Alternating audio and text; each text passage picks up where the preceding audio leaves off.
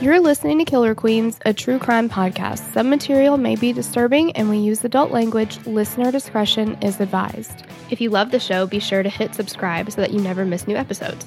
And if you want to support the show, please visit www.patreon.com slash killerqueenspod, where as little as $3 a month gets you early access to shows and amazing additional content. Now on to today's case.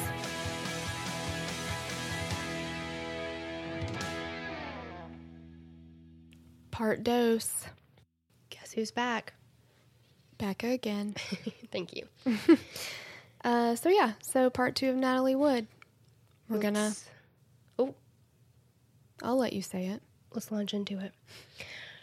Well, where we left off was that the coroner or the medical examiner, excuse me, said that he thought that she was trying to get back to shore because Christopher Walken and Robert Wagner had a big fight, Yeah, and everybody was like, eh, Yeah. something else happened there. What happened? yeah. He was like, no, no, no.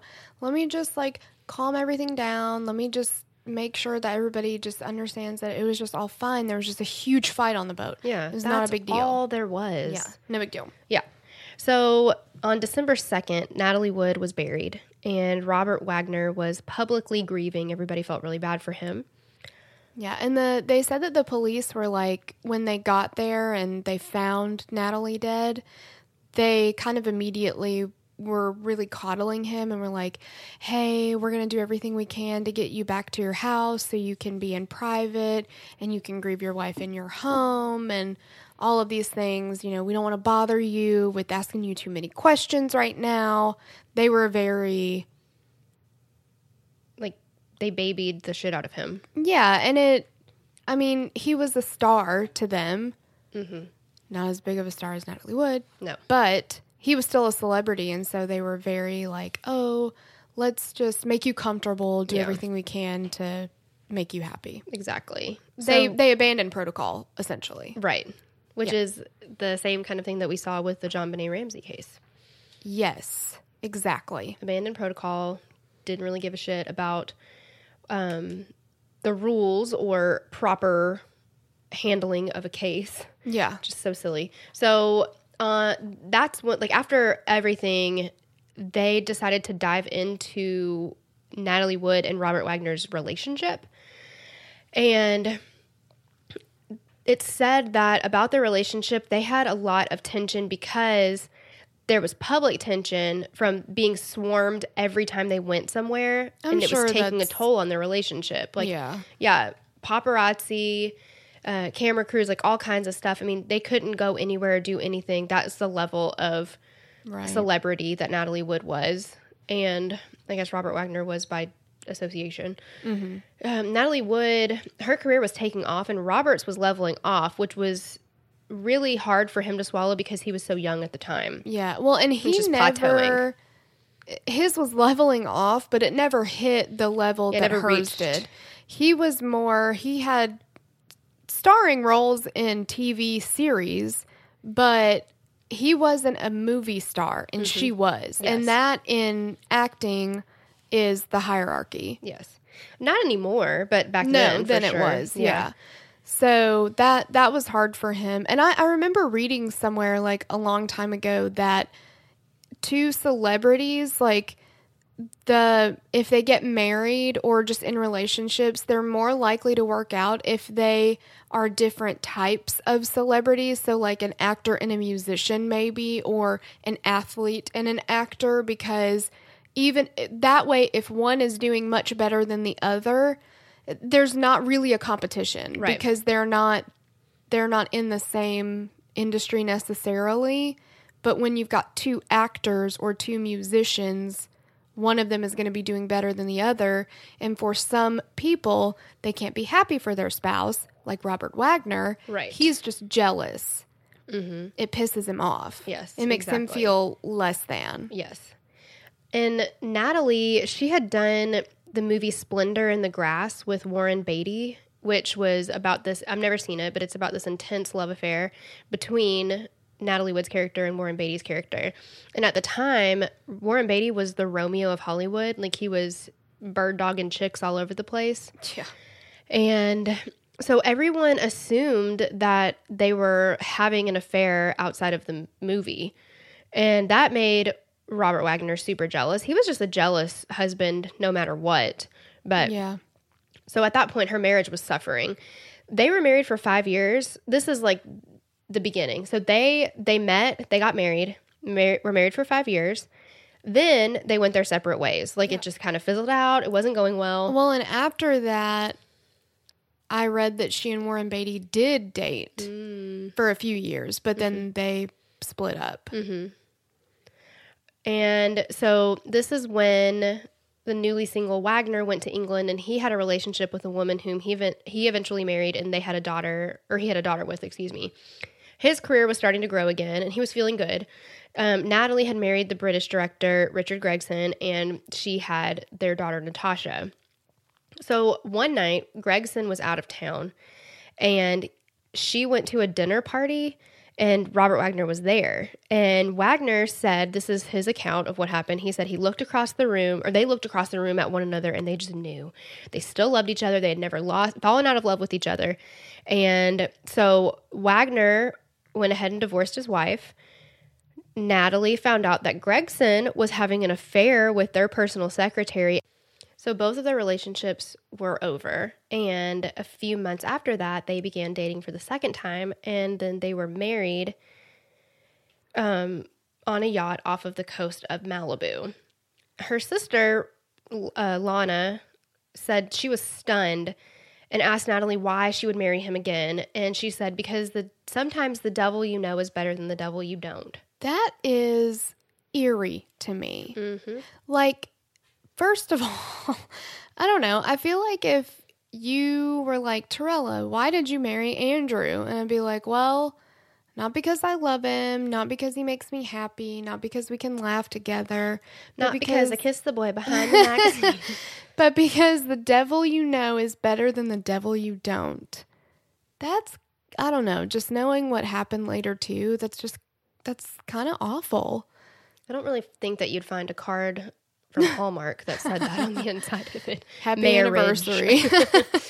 Because the devil you know is better than the devil you don't. yeah, that's crazy. Mm-hmm. So in 1974, that's when their family of four expands because Robert Wagner had a daughter, Natalie had a daughter, and then they have a daughter together, and that daughter's Courtney. And Lana said that Natalie adored being a mom. She put her career on the back burner, and that's when Wagner's really took off. So he got on a hit show that was called Hart to Hart.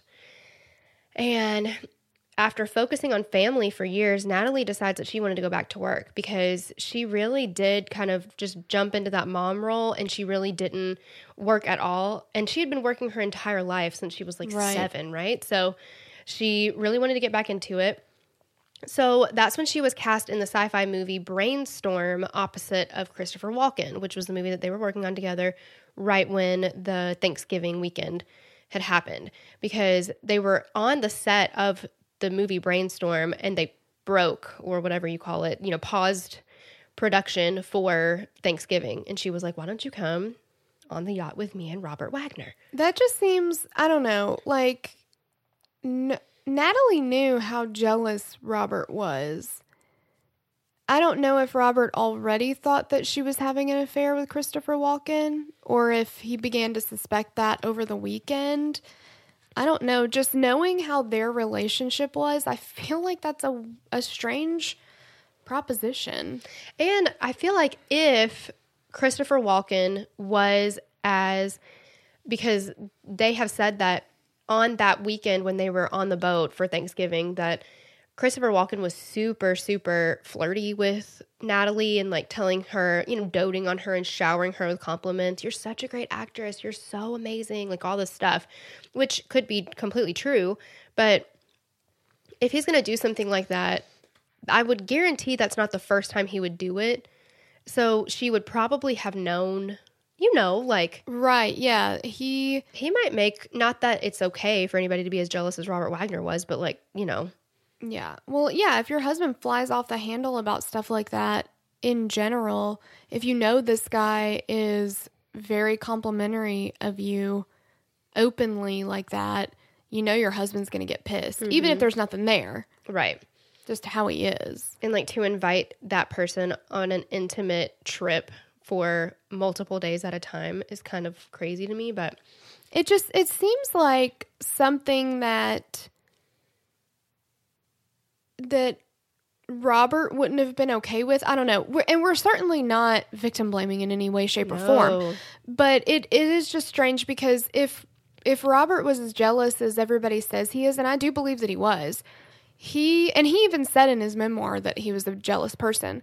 But it just seems like they would have had a conversation about that. Mm-hmm. Like, hey, you know, you know, we're on set and it's Thanksgiving weekend and maybe he just didn't have time to go back home or whatever. So let's invite him on the boat with us. It seems like Robert would have been like, Yeah, I don't want to do that. yeah. Oh hell no. Yeah, yeah. I don't know. I don't know why he agreed to it. It's just weird. But maybe that was kind of a point of contention with them. Like maybe Natalie was like, "It's my goddamn weekend too," yeah, and then she brought him anyway. And maybe they kind of because if they had such a tumultuous relationship, and it was kind of volatile and definitely not, it was a toxic and not healthy relationship. I. I don't know what kind of person she was. I don't know what kind of marriage they had, but maybe she was like, "My give a damn's busted. I'm just going to bring him anyway." Yeah, maybe. I don't know. This is all speculation because that's all we can do. But Yeah, yeah, maybe she was just like, well, fuck it. yeah, I don't know. I'm tired of you telling me what to do all the time. yeah, exactly. that's true. So, weeks after her death, an unnamed source comes forward and claims that Natalie and Walken were having an affair. And this is just a claim. It can't, it's not validated or anything. Nobody knows. No. But so the first theory was that Natalie and Walken were having an affair and Wagner got super pissed. And that's when the fight broke out on the yacht. Yeah. And that's why she was like, I've had it. I can't deal with this. I'm going to leave. I think that's probably the closest thing, but I think that the affair was in his mind. Right. Yes. I don't think that that was a necessarily true thing, but it's amazing what your mind can do when you want it to, you know? Yeah. Can really run away with you. But the second theory was that Walken and Wagner were having an affair and Natalie was super pissed. And apparently there were a lot of rumors around that time that Wagner was bisexual. I have no idea. There's not they're not founded. I don't know. Well, so Dennis Davern Okay, maybe they are founded. said that so I listened to just to put this out there, I listened to the podcast Fatal Voyage. It was a 12-part series on Natalie Wood's death and it was put together by Dylan Howard who makes appearances in a lot of documentaries cuz he he does like OK magazine and uh, National Enquirer. stuff like that. I, I can't remember. all- He's involved in a lot of them. He owns like a media company. So basically, it's really tabloidy um, because Like that's what he does. And In He- Touch and yes, stuff. he does star and in touch and all that. Yeah. So um, that's how the that's how things are worded in his podcast. So he kind of was, you know, always like, and in a bombshell exclusive, never before told, you know, blah blah blah blah. But Dennis Davern said that he said there's absolutely no way that Wagner and Walken would have had an affair. First of all, he was like, well, he called him RJ. Everybody called him RJ. Yeah, a lot of people called him. I guess that's what he goes by. Okay. But he said Wagner hated Christopher Walken basically to his core, Damn. and he was like, based on the events of that weekend and their interactions together, it was not friendly. They did not like each other. It didn't seem like, and Robert Wagner fucking like wanted to get rid of Christopher Walken. He was like, if there was going to be any type of interaction between the two, it was certainly not going to be romantic. Robert Wagner probably would have wanted to kill him. Like he was really, really not having Christopher Walken that weekend. So he was like, that wasn't going to happen. But from what he had heard was that during their first marriage, the reason that they separated when they did was because Natalie Wood walked in on Robert Wagner and their butler in a compromising position. More turkey, Mr. Chandler. So again, I don't know I don't know if that's 100% true and I haven't read Dennis Davern's book. right. so I don't know if that's in that, but mm-hmm. that's what they said on that podcast. But Um, Weird.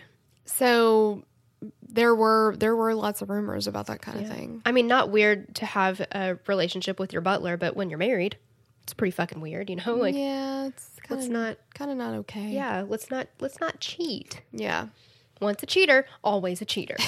exactly. In December 1981, Rasure continues digging for evidence, and so he did a second round of interviews with the three men on the Splendour. So it's Christopher Walken, R.J. Wagner, and Dennis Davern. And he's focusing on the broken wine bottle at that point. So he's like, What's up with the broken wine bottle? Why was there a broken wine bottle? Because they think that maybe Wagner got super angry, you know, like the, the whole fight thing that happened. And they're like, It was from the rough waters. Like, it, um, that's what broke the wine bottle. Yeah, And he's like, okay, cool, love it. Um, then he asked about the argument that happened on the boat between Walken and Wagner, and they said that it was basically over Natalie's career that um, it was that she was taken away from the kids too much by like I think Wagner was like, you know, she's spending too much time away from our children. And I'm sure Christopher Walken was like, she is a very talented and beautiful person and she needs to be on the screen. Yeah. This is just what I'm imagining is happening. yeah, And but they were like it, it was nothing really crazy. It was nothing to like even take note of. It was just we were just discussing it and we kind of got our tempers out of control or whatever. So Detective Rasure couldn't really do anything about it, so he brings the case to a close. But that wasn't the end of the case. Sure was not. No. So a few What years, if that was the end of this episode? We're like, well, they just were like, well, I mean, I guess I don't know what happened. Yeah. So Thanks for listening. bye. um, a few years later, Dennis opens up to his friend Marti Rulli, and later also he talked to Lana Wood, but he told her that the events of the night that Natalie died were not what everybody thought they were. So he told her that there was a big ass argument because Walken was giving Natalie way too much attention. He was showering her with compliments with with Wagner right in front of him. So he thought that if they weren't having an affair physically, that there was something emotional going on, and he slammed that wine bottle on the table in a fit of rage, and he looked right at Christopher Walken and said, "What are you looking to do here? Fuck my wife." Ooh. And Natalie was like, "All right, I've had it," and she said she was going to go to her room. She didn't want to be out there for that. If that's true, RJ really called it like you seed it. Yeah, I guess so. you know Yeah. i mean let's just call it what it is especially i don't know that was sunday so sunday morning saturday night Yeah. that was plenty of time with christopher walken i'm sure at that point because they were gone for thanksgiving thanksgiving's always on a thursday Yeah. so we're talking about an extended weekend Well, and even over the course of that weekend, so the night before that, Dennis said that they went to, you know, they had been up at the Avalon Harbor part hmm. of the island. So they had gone out to dinner and stuff there. And in the afternoon, maybe it was the uh, the next afternoon, but at some point that night, the the vibe turned and Robert got pissed. So, kind of the way that he was talking about it was that over the course of that weekend, Robert's interactions with Christopher Walken and his behavior just got more and more erratic. He kind of started seeming really paranoid. He was getting really rude. He was getting aggressive. And there was one point, I cannot remember now if it was Friday or Saturday afternoon, but Robert was fishing. He had like already cast his line and everything. And Natalie said she wanted to go out like back to the harbor for happy hour. So she and Christopher Walken took the dinghy themselves. Dennis escorted them, but took the dinghy and they go back to the harbor for happy hour and Robert's like, "Okay, no problem. I'll see you guys there later." And then he met them there and everything was okay, and then he kind of started getting pissy and they came back and it was just like well and you add alcohol to any of that They were it just- drinking yeah they nonstop drinking Yeah. So that will definitely fuel a temper. But I wonder too if RJ Wagner, now I'm on a, nickname basis with him, if he was super jealous of Christopher Walken because Christopher Walken had a much more full film career than Right. RJ had, you know, there's a lot to be jealous of. And then he's sharing the screen with his wife. They Yeah. have this like love affair situation going on probably in the movie. I still have, I mean, I don't know if they even finished filming Brainstorm. I don't know, but I would, I would think that they were love interests in the movie, right? Yeah, probably. So there's like a lot of, for him to be jealous of. Yeah. Or they're potentially, you know. But also, it's like if you're that jealous of them, then why are you like, okay, you guys go together for happy hour? Like it seems like you wouldn't be comfortable with that. Right. It just it seems like there was just this storm of all of these events that that agitated him more and more and more. Mm-hmm. So, because he, stayed back on the boat for a while, for a couple hours, and then they go, Well, if you already think your wife is having an affair with this guy, what do you think can happen in a couple hours? Like, Mm-hmm. you know, I mean, they're at a restaurant, they're somewhere public, but, you know, I mean, they have bathrooms. yeah. And maybe while they're there, you know, they're having glasses of wine together and maybe they're holding hands or maybe they're kissing. Like, you don't Maybe know. Maybe there's a tug job under the table. There could be. We don't Depends on the know. table. We don't know. So it's like, I don't know. It just seems weird that he would be okay with that. But then, like, Dennis was like, it would seem like everything was going really good. It would seem like everybody's having a good time. And then the whole air would change, you know? Then it gets cold and everybody's like kind of tiptoeing around because they don't want to piss RJ off. Maybe RJ hadn't had a good BM because sometimes when you travel, you don't. And maybe Mm. he was agitated because he was constipated. That's true. You really don't. You don't, traveling. no. It's rough stuff. Yeah. So the night before all this happened, that would have been Friday night, they got in an argument and Natalie wanted to leave. And so she asked Dennis to take her back to the harbor and they went to a motel and they got separate rooms and you know, he took her. So and that's another thing that tells you she didn't go on the dinghy by herself. No, because if she would, she would have done it by herself on Friday night. Exactly. And she didn't. She had Dennis escort her. So they get up to the harbor, they get hotel rooms or whatever. And then he said they ended up just talking a lot. And she told him that she wanted to leave Robert. And she said that she was really scared. She was really worried. And she wanted to get a seaplane and go home. She wanted to get home as fast as she could. She didn't want to go back on the boat the next day. And they tried to get a seaplane, but for whatever reason, they weren't able to. And so Dennis was like, he said the next morning, he was like, look, let's just maybe, you know, overnight, he's had a chance to cool off. Um, let's just go back and see how everything's going and see if we can just round the weekend out, you know, and then you can do whatever you need to do when you get home, but just let's just finish it off or whatever. And he was like, you can make breakfast because he said she liked to make uh, like a Mexican breakfast. And he was like, we can just do breakfast and see how it goes, see how everybody feels. So she was like, okay, let's give it another chance. So they go back and because basically they were stuck getting, they couldn't get home except for by that boat. So they were to have to try to like get through it. So they go back, they do the breakfast. Dennis says it seems like everybody's having a good time.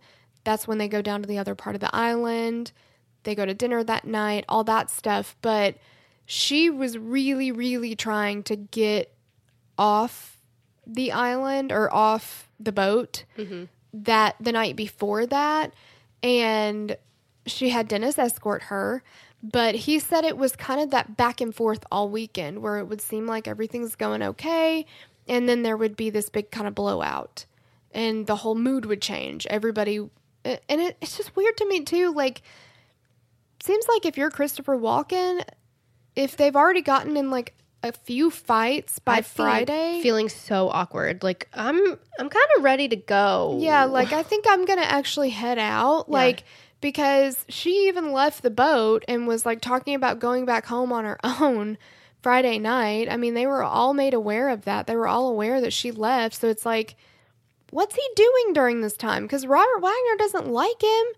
Are they just And on the boat make- not talking? Like, well, yeah, and Wagner did not make any um Like he didn't try to hide that at all. That he didn't like Christopher Walken. Obviously, I mean, he was very very open. Yeah, and so now you get to so as if Friday wasn't awkward enough, then you get to Saturday, and now he and Robert Wagner are in an argument, and Wagner just blurts it out and says, "What are you trying to do? Fuck my wife?" Mm-hmm. So then Natalie says, "I've had it. I'm going to bed." So she goes to bed, and then Walken's like, "You know what? I'm going to go to bed too." So he retires to his room. Dennis said that there was a huge argument in the bedroom, so RJ followed her, and there was more arguing. And he said it sounded like there was furniture being thrown around. And at one point, he went up and knocked on the stateroom door, and he said that RJ opened it slightly, and he said that everything was fine, and he said, Go away. So after that, Dennis went back down to his room and he said that the fighting was so loud and he felt he felt weird like he didn't want to be it. eavesdropping. Right. So he turned his music up really loud to try to like not hear everything because he was like I don't feel like I'm supposed to be part of this, but It's like when your parents are fighting and you're like, you have to go to your room and you feel so uncomfortable because yeah. everybody knows what's happening, but nobody's Yeah. supposed to be a part of it. Yeah. So he's like, okay, well, I guess I'll turn my music up really loud so I can't hear it, or I don't hear it as much. But it was it was that loud. Uh, Christopher Walken said he was sleeping this whole time. He must have been on some heavy sleep aids Yeah, because apparently he didn't hear anything. where he took his ears off. I don't know. One of the two. Maybe.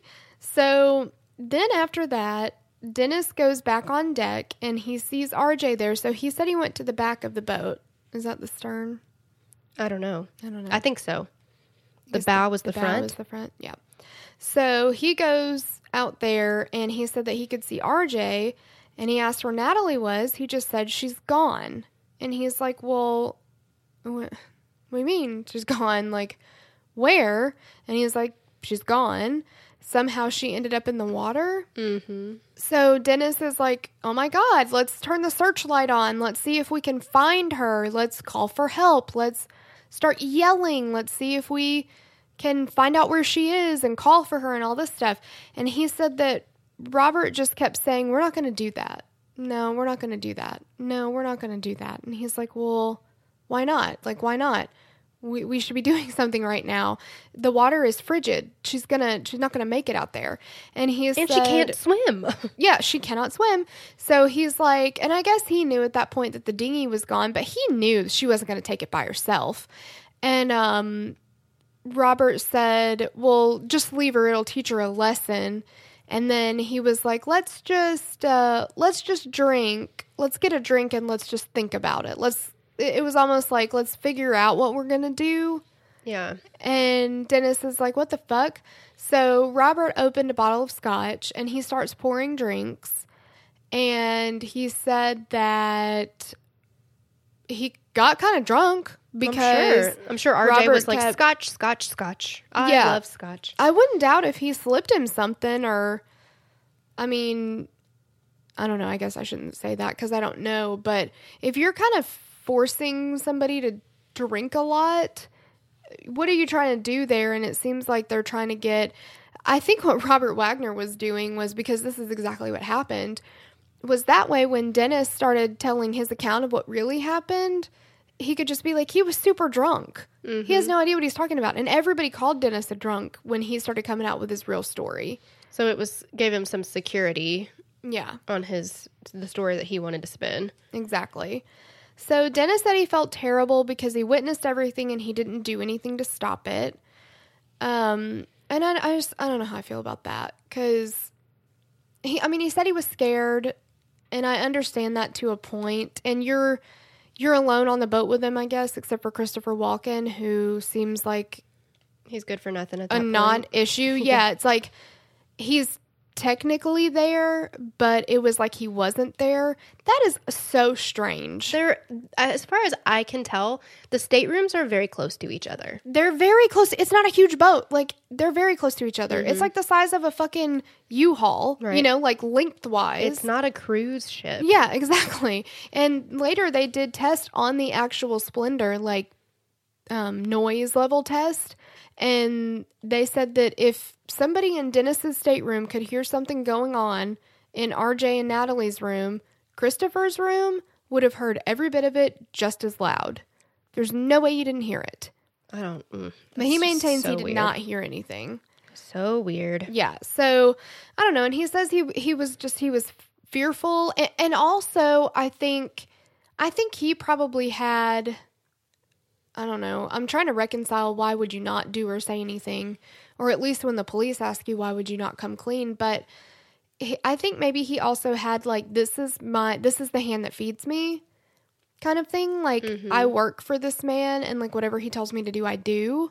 Almost like a servant, kind of. Yeah, he doesn't want to bite the hand that feeds him. Yeah, so I don't know, but he he did what Robert told him to do, according to him, Yeah. and he didn't say anything. So hours later, finally, is when Wagner gets on the radio and he puts in a call, and he said he was scared and he didn't know what to do. So after the incident, Robert actually had Dennis come to live with him. So this is after, you know, they get back, Dennis has identified the body. They go back to Beverly Hills. Robert says, You're going to come live with me. And Dennis said initially he thought, okay, we're both grieving. We're both going through something. We can lean on each other. I've known the family for a really long time. He said that he used to babysit their daughters. They called him Uncle Dennis. Like, initially, he thought this was him just being close with the family. And he kind of saw it as, okay, I've kind of solidified my bond with these people. So, It's and still so weird though. it's so fucking weird. He also said that he knew that the girls had just lost their mother and he didn't want to do anything that would make them also lose their father. Oh, So, but doesn't that tell you that something's going on there? Like, right. I don't know. So he said that he he moves in with them as Robert Wagner asked, and then he realized that he wasn't allowed to go anywhere by himself. So he couldn't leave the house. He was not allowed to go do anything. He because Robert didn't want him just like going home and talking to people mm-hmm. because Marti Ru- Rulli is I forget her last name. Rulli. Really, yeah. She said that when she heard the news that Natalie Wood had died, she knew that Dennis worked for them. And so she was like, I wanted to call him and ask him what happened, you know? And she was like, but I knew we were very close and I would find out and he was busy and, you know, all the stuff. So she's like, I just waited. But, you know, it was years before he gave her any details. He would just say, I can't talk about it. And she thought that was really strange. Um, That is really strange because even if he didn't have the story or the lie that he was keeping for Robert Wagner, which I believe he was keeping a lie for Robert Wagner, yeah. something like big like that, most people need to talk about it to process it and to get through it. I mean, maybe that's not the kind of person that he is or that he was, but it's not like this is a stranger on the street. This is a fr- good friend, close friend of his. Yeah, somebody he was really close with. So if you are going to talk to somebody and process it, the loss of somebody that you consider a friend, Yeah. she'd be the person. They've At least acknowledge it, you yeah. know? Yeah, and he's just like, nope, nope, nope, can't talk about it. So he also Dennis had a girlfriend then. Sometimes he's she's referred to as his fiance, sometimes his girlfriend, but he was very serious in a relationship with somebody at that point. I wonder if that's one of those things where if you asked her, she was his fiance, and if you asked him, it was his girlfriend. he did describe her as his girlfriend. So she wanted to see him, and so she ended up showing up at Wagner's house and was like, "Excuse me, I want to see my boyfriend. Like, WTF? I haven't seen him. Excuse me. yeah, it's been since Thanksgiving, bitch. I want to see him." And the bodyguards would be like, "He's busy. He can't see you. Sorry, go away. He's he's busy. Go away." He's washing his hair. Yeah. So she's like, what the fuck is going on? So finally he was like, look, I want to see my girlfriend. Like, I haven't seen her in a long time. I want to see her. I want to go. He said he wanted to go spend the night at her house. And they were like, no, you're not spending the night at her house. So, That's so weird. yeah. So Robert had a bodyguard drive him over to his girlfriend's house. And they let him hang out there for a little bit. And then they came inside and were like, he said, well, they, he said they started banging on the door really hard. And they were like, all right, time to go. Gotta get out of here. And he's like, I've only been here like a half hour. And they were like, nope, gotta go. So he ended up only being able to see her for like, they let him stay for a little while longer, but not more than an hour or two. It's just really weird. And he ended up living at Robert Wagner's house for over a year. They wouldn't let him leave. It's That's so so, so weird. weird. It's reminiscent of R. Kelly. Mm. Mm-hmm. Super weird. It's just so weird. So, another strange thing that happened after Natalie's death is that Jill St. John, who is Robert Wagner's current wife, still moved almost moved in like immediately. That's what current means. Yeah, okay. So moved in almost immediately. They started dating a couple weeks after. Like people people reported that when Robert got back from Catalina Island, that one of the first people that he had come to the house was Jill St. John. So she shows up at the house, and then after that, she's just like always there. And they were openly in a romantic relationship within a few weeks after Natalie's death. And now this is somebody that Robert says was the love of his life. You know, they had a kid together. They he's acting like he's just totally devastated that she's gone and now he's basically moving another woman into his house. Like Lana said that their official time that they started dating, like what they say was Valentine's Day, but this was So Valentine's Day, the very next year, when she died, the weekend of Thanksgiving. So that's at the very most three months, right. two and a half months or so. Yeah. Yeah. So, I mean, what are you doing there? So, I mean, all of that is really is really strange to me. Oh yeah, I think it's a little bit it's quick. it's very quick. It's very quick. And no one can say what you would or wouldn't do. I mean, we're not never trying to do that, but it just is like, I don't know. Just Did yeah, you when grieve you, at all? Are you sad? Like I don't know. Yeah, when you look at all of the different pieces, it's just very strange. Mm-hmm. And Robert Wagner was basically left everything in Natalie Wood's will. So she made some provisions for her sister. She gave, she left her clothes and her furs and stuff to her sister. And she left some stuff for her mom because she was taking care of her mom at that point. I think her dad had already passed away, mm. but she was paying for her mom to have an apartment and stuff like that. And Natalie was a millionaire many times over. She was very, very good with her money. She made some smart investments and she saved a lot of money. So she was a multi-millionaire. And Robert, first of all, did not make near as much money as she did. But on top of that, he was not nearly as smart with the money that he did make. So by this point, when she has died, he is now finally making the financial contribution that he wants to, hmm. but she already has a lot of money stored away, and that all that ended up going to him. Wow. So he, He had something to gain by her not being around anymore, if you want to look at it that way. yeah, he he gained significantly financially at least. Mm-hmm. So in 2009, Dennis Davern co authored a book called Goodbye Natalie, Goodbye Splendour, which is what we were talking about earlier in his book that Terrell has not read, obviously. She admitted it earlier. Right. I haven't either. Um, there was another witness that police didn't handle correctly because they feel like, or it's it it does not. It's no secret that they didn't handle any of the witnesses correctly, in my opinion. But after Right. you know, after Dennis came out and said all these things that he had said, it's obvious that so they didn't handle him correctly. They also didn't handle this ear witness. Her name is Marilyn Wayne, and she mentioned that she was in the same cove as Natalie in the Splendour the night that she went missing. And she heard someone in the water in the middle of the night saying, Help me, someone help me, please help me. And she said she was there with her boyfriend and her son, and they kept, they heard someone calling out, Help me, for 20 minutes. And then they heard men answer her, Keep your pants on, we'll get you. And the cries continued. That's so crazy. I there are so many things because it, it's so hard because it's like, what would you do in that moment? But if you hear someone crying out for help and you're just like, well, this is awkward. I mean, I don't know what can can you do anything in that moment? Well, like, she did. She actually said that her husband or boyfriend or whoever tried calling in for help and nobody ever answered back because there was they couldn't get a hold of the coast guard or whatever.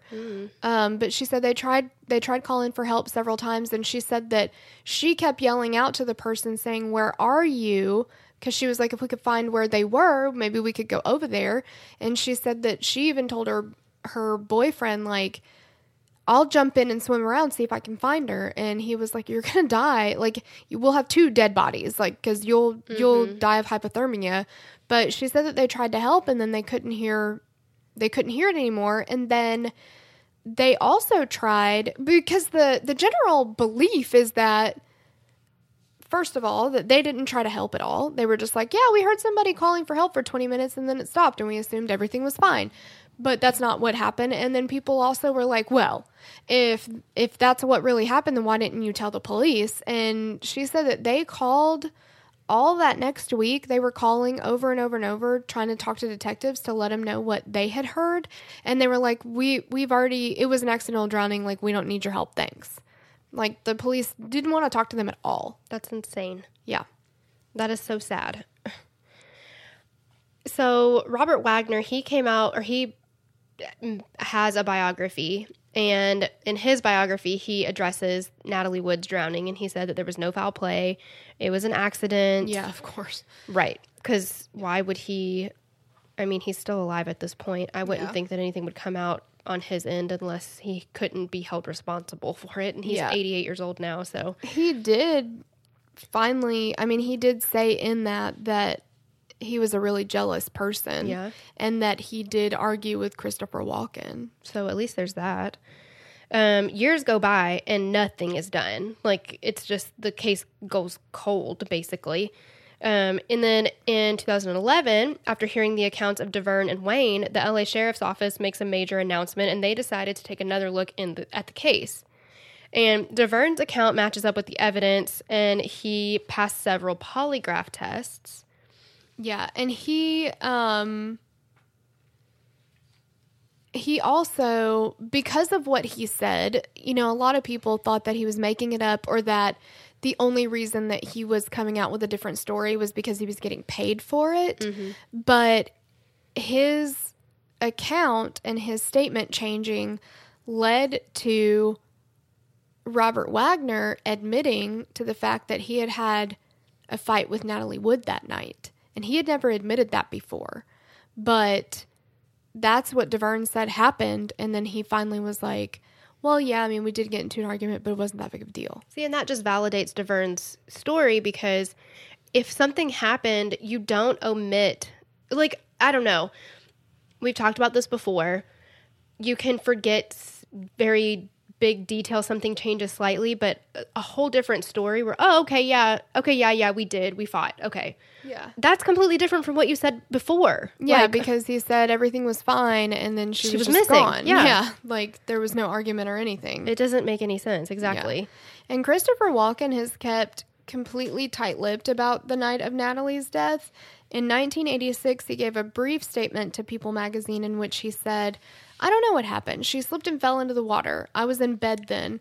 It's a terrible thing. Look, we're in a conversation that I won't have. It's a fucking bore. What does that even mean? A fucking bore? I know. Like, you I can't be bothered by this, Christopher Walken? I don't know if he's trying to say, like, I don't know anything, so it's a boring topic to bring up because I can't add to Oh, okay, it. I hope to God that's what he meant. That's what I hope too, because what I what I take from it initially is who cares about this? Which is just awful. terrible. I know. Ugh. I'm mad at him. I know. I I used to think because of course you know any good Christopher Walken Walken Ooh. whoa um, impression great love it. I love when anybody does a Christopher Walken impression. I really enjoy quoting him sometimes, and I liked him in Weapon of Choice, which we already discussed. But after this case, I'm like, oh, I just don't. He he's not the same as he was to me before, and I just don't know how I feel about him now.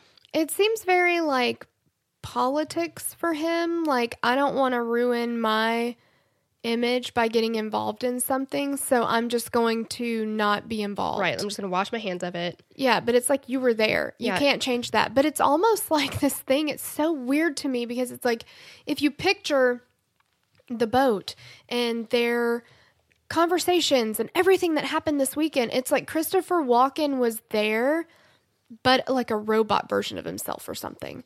It's like physically his body was there, but he wasn't there mm-hmm. because nobody, I mean, they talk about him a little bit and he was complimentary and this and that, but it's like you get in these fights with Robert Wagner. Robert Wagner is openly fighting with Natalie. You're on a boat with them and everything's just like you're not expressing that you're uncomfortable. You're just gonna go to bed. Yeah, you're like, okay, bye. And I mean, I guess on a boat, that's probably the only place you really can go. It's like, okay, well, I'm going to go to my room now. Right. But he stay. I don't know. It just seems like, aren't you going to say something like, hey, how about we call it an early weekend, or like, you Yeah, know, like let's cut be it done with off? this. Yeah. Yeah. it's just weird. It's like he was he was always there, but but he he added nothing to it. Yeah, it's, It's I don't know. It's bizarre. It's super bizarre. doesn't make any sense. So they reopened the case um, 30 years later, and chief medical examiner. Say it. oh, I'm so nervous to say it. It's so it's it's a challenging name at best. Chief medical examiner Dr. La- Lakshmanan Sathya Vajeswaran. I mm. don't think that I did that terribly. No, I think it was better than I thought it was going to be. Dr. Lakshmanan Sathyavagiswaran. Wow. looked at the report that Dr. Thomas Noguchi had done to see if he agreed. So he was looking to see if there were any discrepancies. Did he completely agree with the accidental death, the bruising, all that stuff? Right. And he decided the bruising did not match up with the story of how they got there because he found multiple bruises that Dr. Namagu- Namaguchi, Dr. Noguchi, I'm so sorry. I'm thinking I put Noguchi and Yamaguchi together.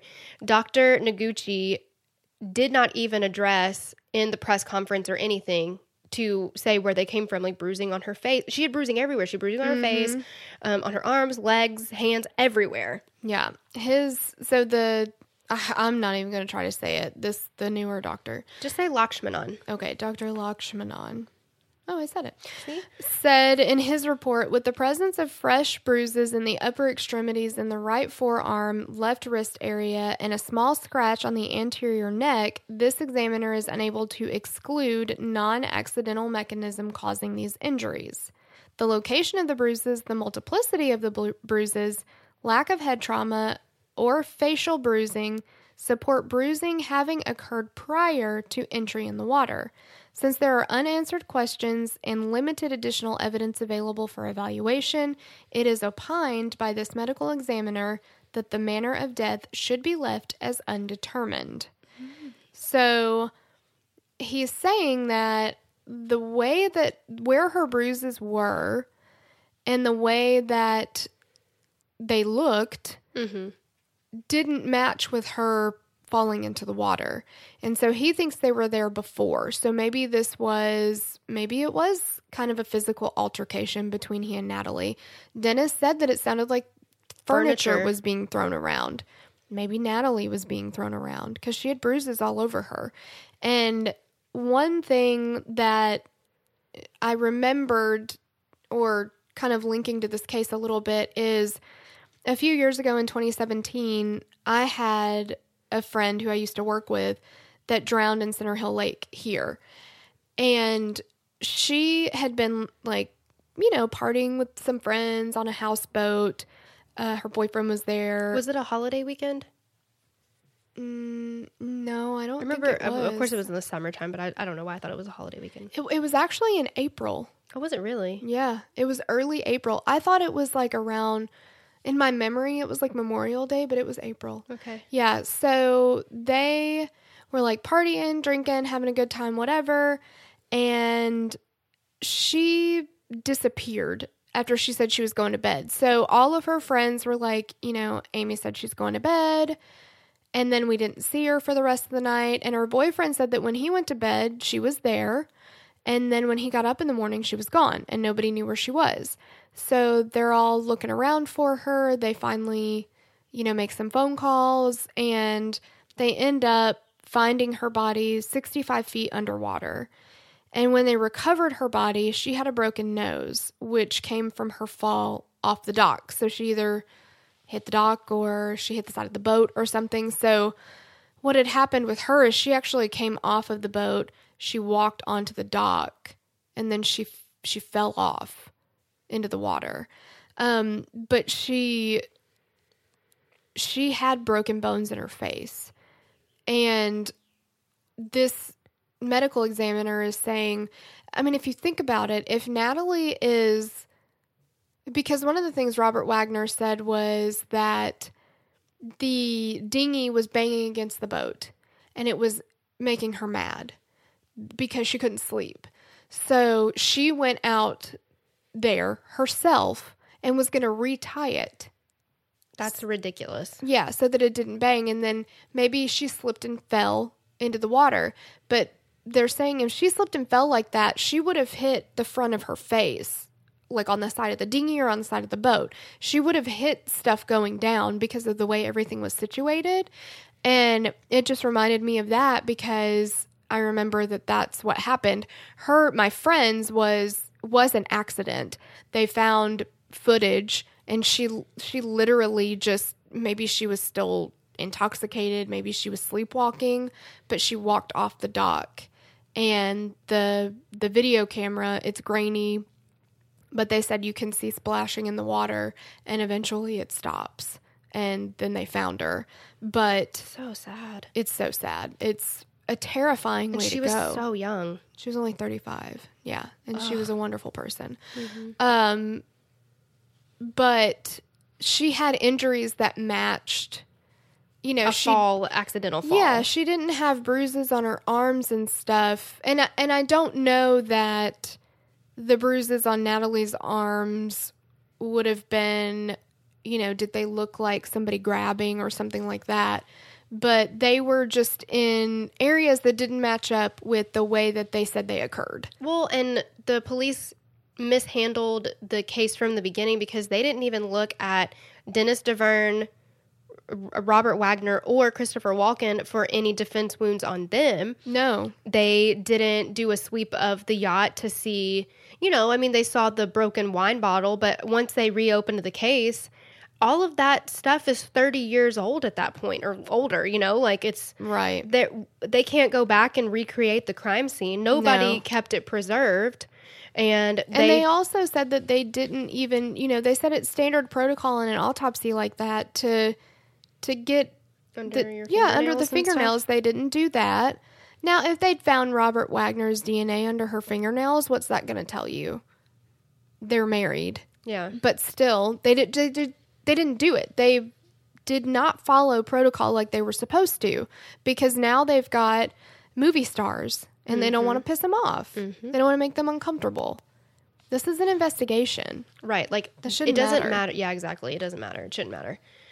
So he couldn't say what exactly what happened because there wasn't enough evidence, and he couldn't tell if any of the men on the boat had any signs of struggle. So it's just there's nothing that he could do with the information that he had had from the autopsy because too much time had passed and he didn't have enough pieces of the puzzle to put it together.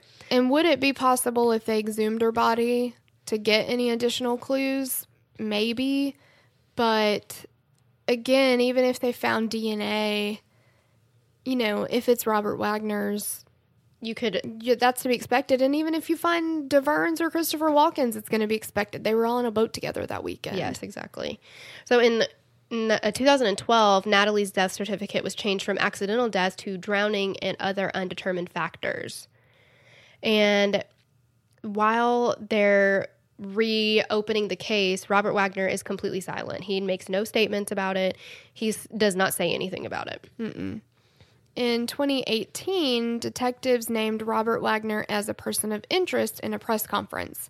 Lieutenant John Corina of the LA Sheriff's Department Homicide Bureau said that the details Wagner has offered up on the fateful night really don't add up to what we've found. He is a person of interest because he's the last person with her before she went in the water. This is a suspicious death investigation. We want to know what happened from the time of the argument to when she got in the water. detectives found a new witness that said that he saw two men on the back of the Splendour, which corrob- corroborates what Davern said.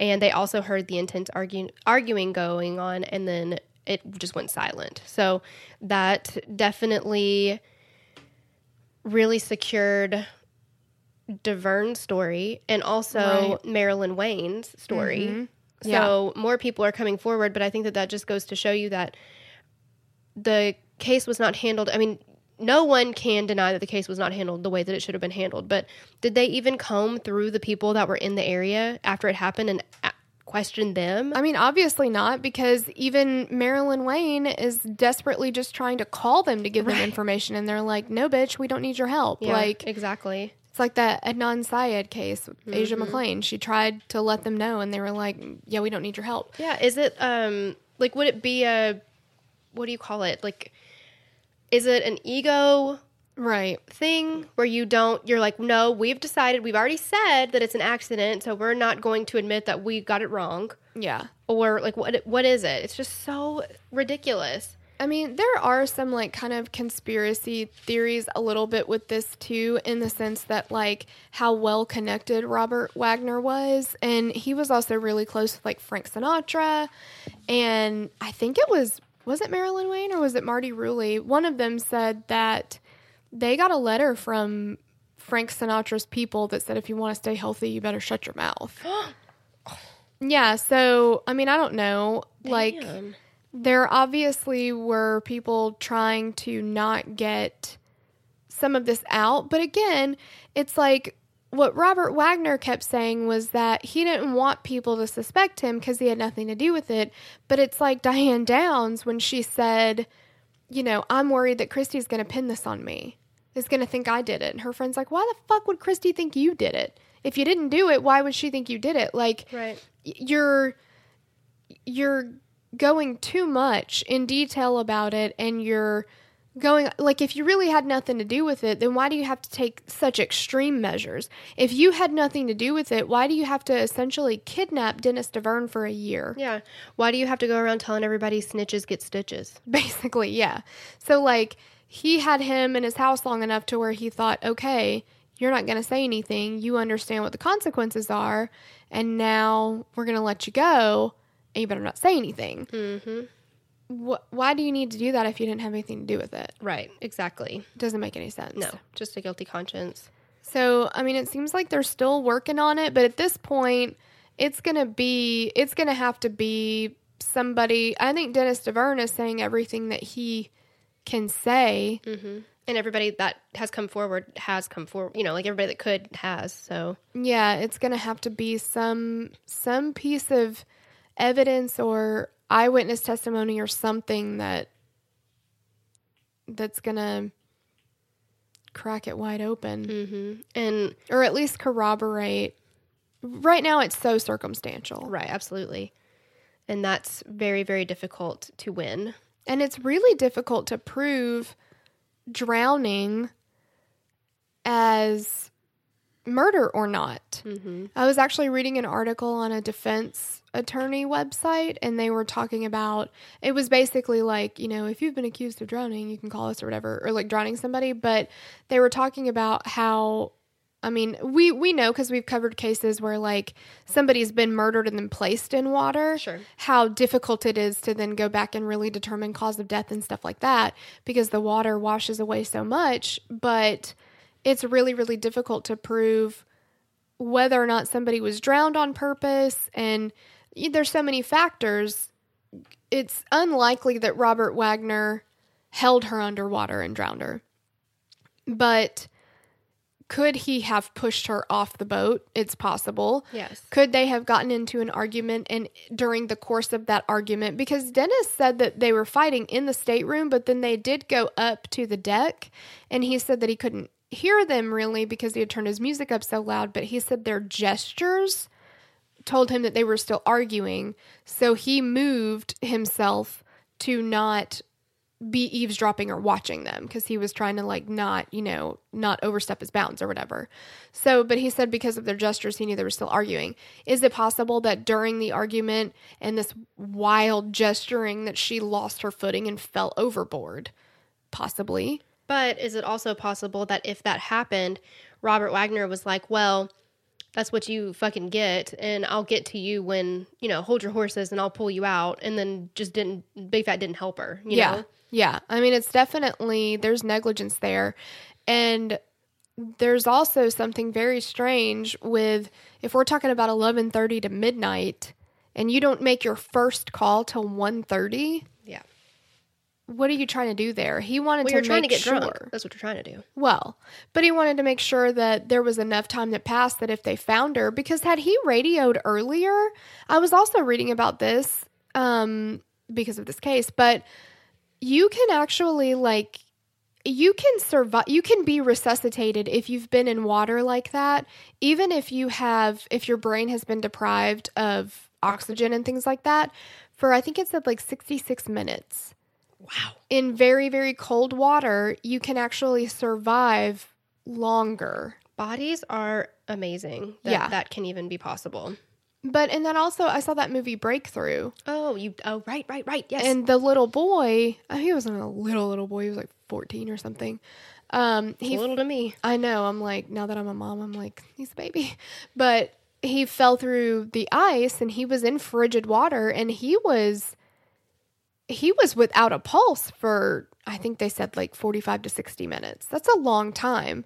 And in that movie, you know, they're like how did he how did he come back? He came back with no brain damage or anything. It's it's very amazing. It's kind of a medical miracle. Um, but from what I was reading, that's possible. Now, I don't know about brain damage, though. I don't know what the state of your brain would be, but it, it's possible that had he radioed for help earlier and had they found her, maybe she would have survived. Right. So it seems to me that at the very least, if he didn't plan to kill her, which I don't think he did, He didn't stop it. once he realized that that's what was happening, he was going to make sure that it didn't stop. Yeah. I I believe that Robert Wagner needs to be held responsible for his actions. Yeah, I think he did it. Yep, I do too. I don't think there's For some reason I didn't want to come out and say it, but yeah, what she said. he fucking did it. I think so. He did. And he got preferential treatment because he was a celebrity. Which that's debatable. Yeah, exactly. He's a has been. Yep. Robert Wagner. Also, I didn't realize he was number two in the Austin Powers movies. Oh Yep, he was the number two. No. I Why did you tell me that? I'm sorry. I like the second one anyway, where it's like a young Rob Lowe, Robert, uh, number Rob two Lowe. anyway. So that's fine with me. Anything Rob Lowe is fine with me. Yeah. Rob so Lowe. Roblo. Roblo. Yeah. So That that's it. is it. Yeah. Let us know what you think. Like if you think he did it or not. Right. And okay. Yeah, we'll catch you next time. As much as we try to make our intro and our endings, outros, not awkward, um, I'll be damned if we do it every time. We literally cannot help it. We're so fucking awkward. yeah. Yeah. But we also are weird and we curse a lot. Oh, Best review one. ever. That was great. Yeah. Well, thank you so much for listening. Yeah. And we'll catch you on the flip flop. Bye. Bye. Get in on the conversation on Facebook and Instagram at Killer Queens Podcast and join our Facebook discussion group at Killer Queens Podcast where we discuss cases covered on the show and all things 90s. If you want to submit a case to be covered on the show, visit www.killerqueenspodcast.com slash case submission and complete the form. If we cover the case, we'll even give you a shout out on the show. Killer Queens is researched, mixed, and mastered by our own damn selves. The theme song for the show is created and composed by Stephen Toby. You can find more of Stephen's work on SoundCloud, and our logo was created by Sloan Williams of Sophisticated Crayon. You can find more of her work on Etsy. LYLAS!